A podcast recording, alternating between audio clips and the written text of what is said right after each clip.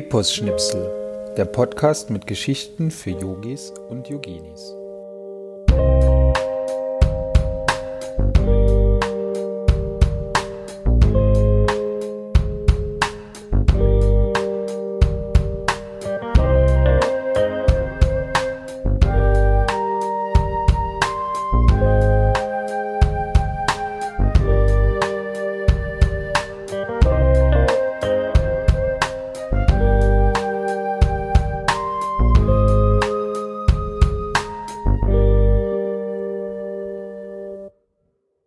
Hallo und herzlich willkommen zur allerersten Sonderfolge von Epos Schnipsel, in der ich weder einen Gast eingeladen habe, noch eine mythische Geschichte der Yoga-Philosophie erzähle.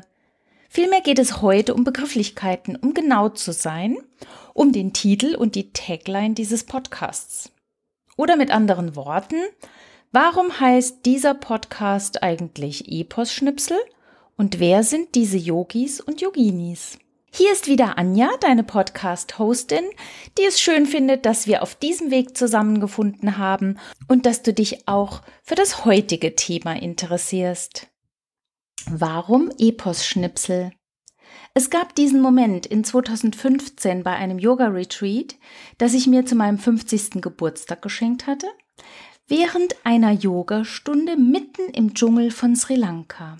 Meine indische Yogalehrerin übersetzte und erklärte uns die Worte eines Mantras, welches wir gerade in Sanskrit gemeinsam in der Gruppe gesungen hatten. Wir saßen in einem wunderschönen ockergelben Yogaschala mit großen offenen Bögen in den Seitenwänden unter einem Schilfdach, durch das man die sattgrüne Optik und wohltönende Akustik des umliegenden Dschungels hautnah hören und spüren konnte. Bei ihrer Erklärung holte unsere Yogalehrerin ein bisschen aus und ließ uns kurz in die mythischen Geschichten der alten Schriften blicken. Ich war sofort gefesselt und kam mir vor wie die Fünfjährige, als die ich abends um sechs im Schlafanzug vor dem alten Schwarz-Weiß-Fernseher meiner Kindheit auf dem Wohnzimmerteppich in meinem Elternhaus saß und die gute Nachtgeschichte des Sandmännchens mit offenem Mund verfolgte. Genauso gebannt lauschte ich nicht nur den Dschungelgeräuschen, sondern vor allem den Worten aus dem Mund meiner Guruji. Als erstes zurück in Europa hatte ich mir dann sofort elektronische Versionen der Mahabharata und der Bhagavad Gita, diese sehr umfassenden und ausholenden Sagen besorgt. Schon sehr kurz darauf war ich mächtig frustriert. Ich wusste nicht, wo anfangen und wo aufhören. Das Material war viel zu umfangreich und unverständlich für mich. Elektronisches Lesematerial finde ich ja eh nicht so prickelnd. Mir fehlt da doch die Haptik, besonders bei bestimmten Themen. Aber ich blieb dran, hab mir weitere Literatur besorgt, mit Gleichgesinnten Konzepte diskutiert und bin so mehr und mehr in die Materie eingetaucht. Zunächst habe ich mir eine Handvoll Lieblingsgottheiten ausgesucht, wie zum Beispiel die scheinbar blutdürstige Kali. Während meines Yogalehrertrainings in Kerala in Indien fand nämlich genau zum Zeitpunkt meiner Anwesenheit das große Fest der Kali statt. Mit Staunen und Ehrfurcht habe ich damals in einem Kali-Tempel den lauten und farbenfrohen Festlichkeiten beigewohnt und damit ein besonderes Interesse für diese Gottheit entwickelt. Auch der sehr bekannte Ganesha war mir gleich zu Beginn sehr zugänglich und so hat sich mein Wissen und Interesse langsam wie die Wellen in einem sonst ruhigen See durch einen eingeworfenen Stein ausgebreitet. Ich glaube, dass es vielen Interessierten genauso geht wie mir.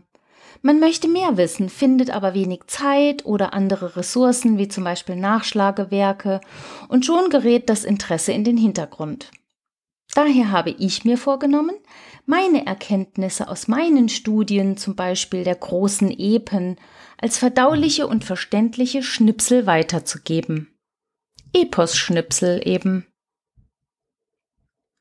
Wer aber sind nun diese Yogis und Yoginis?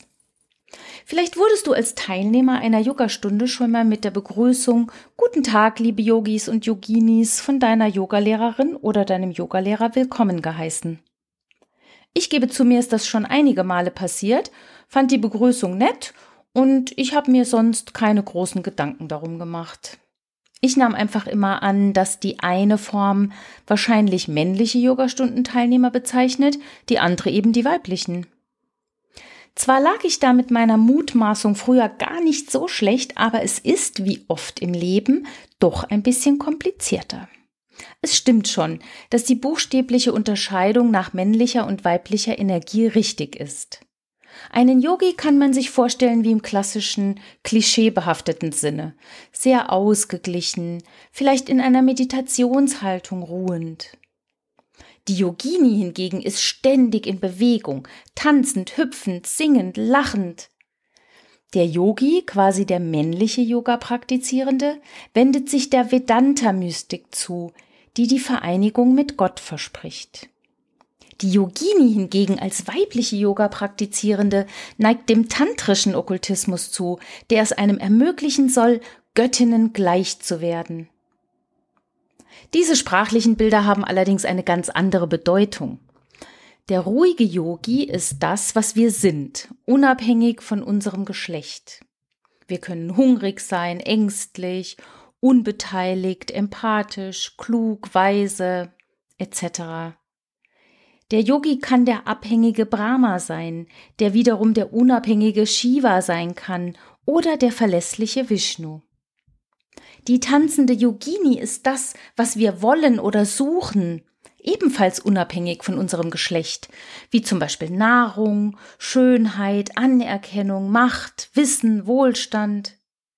Die Yogini kann eine Göttin sein, wie die wilde Kali, die häusliche Gauri, die mächtige Durga oder die weise Saraswati, die je nach Blick des Yogis sich in innere Stärke oder in Entzücken im Sinne von Maya der Illusion verwandeln kann.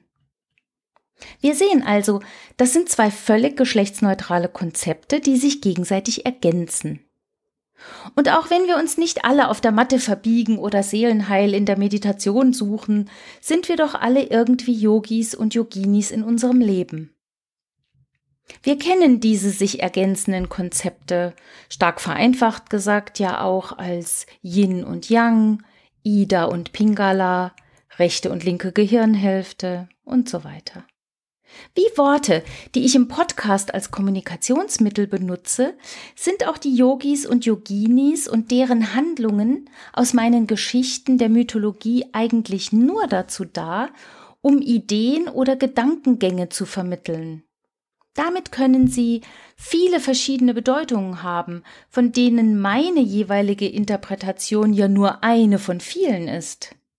Eigentlich sollte die Epos-Schnipsel-Tagline vielleicht auch besser heißen Geschichten von Yogis und Yoginis für Yogis und Yoginis? Ganz zu Anfang, als ich die ersten Geschichten selbst zum ersten Mal hörte, war es eben genau das. Eigentlich nur nette Geschichten. Je tiefer ich jedoch in die Geschichten eintauche und je mehr meine Empfindungen und Aufmerksamkeit für Nuancen geschult werden, verändern sich auch die Bedeutungen der Geschichten für mich. Dies ist auf den Punkt gebracht meine Motivation für dieses Podcast-Projekt. Je mehr ich selbst diese Geschichten studiere, um sie mit euch teilen zu können, umso besser kann ich selbst den Geschichten zuhören. Und wenn ich besser zuhören kann, kann ich vielleicht auch besser erzählen. Ich wünsche mir, dass es dir genauso ergeht wie mir. Mit jeder Geschichte um Yogis und Yoginis habe ich ein weiteres Puzzleteil. Mein Gehirn kann um die Geschichten wachsen und immer weitere Verbindungen herstellen zwischen den Geschichten zugrunde liegenden Ideen. Und dadurch entsteht, zumindest in mir, mehr Weitsicht, Verständnis, Mitgefühl und Bedeutung. Abschließend möchte ich noch betonen, dass mich die Gültigkeit der Ideen in den Geschichten ganz besonders fasziniert. Manche finde ich brandaktuell, wenn ich zum Beispiel an außenpolitische Themen und autokratische Herrscher denke oder an Wirtschaftsfragen oder andere globale Themen wie Flüchtlingspolitik. Irgendwie macht's mir Gänsehaut, wenn ich darüber nachdenke, dass scheinbar primitive Völker, die vor tausenden von Jahren in scheinbar unterentwickelten Gegenden dieser Welt gelebt haben, Antworten auf Fragen und Herausforderungen von uns modernen, angeblich hochentwickelten Menschen und Gesellschaften haben. Liebe, Macht, Krieg, Hass, Verrat und die damit verbundenen Handlungen und Konsequenzen. Darum geht es nicht nur in aktuellen Hollywood-Verfilmungen, sondern dies waren schon die Themen in der zum Beispiel jahrtausendalten Saga Mahabharata. Ich bin der festen Überzeugung, dass Yoga uns hilft, aus einer einseitigen Denkweise eine mehrdimensionale zu entwickeln. Ich hoffe sehr, mit diesem Podcast ein klein wenig dazu beizutragen. Wir hören uns dann beim nächsten Epos-Schnipsel.